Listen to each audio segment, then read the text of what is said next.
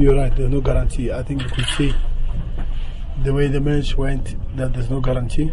The second half was uh, survival for us. Um, we had to manage the game. We had to do what we had to do. But um, I said it on on the preview that uh, this game went exactly the way I, I, I thought it would come.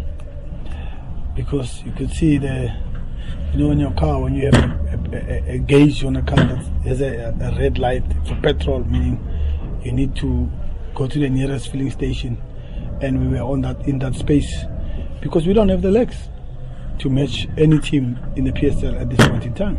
I mean, six games in I think 21 days, it's not possible.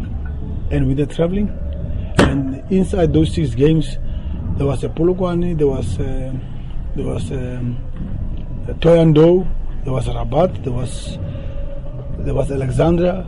I mean, you know, we thought we'd play in Cairo, but we, we go to Alexandria. We're going to Polokwane.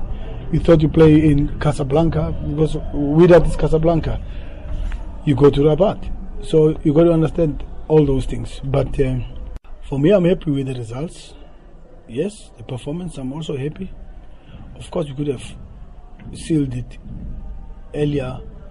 Maybe a little bit of comfort with Villa. He missed two chances, uh, two clear chances.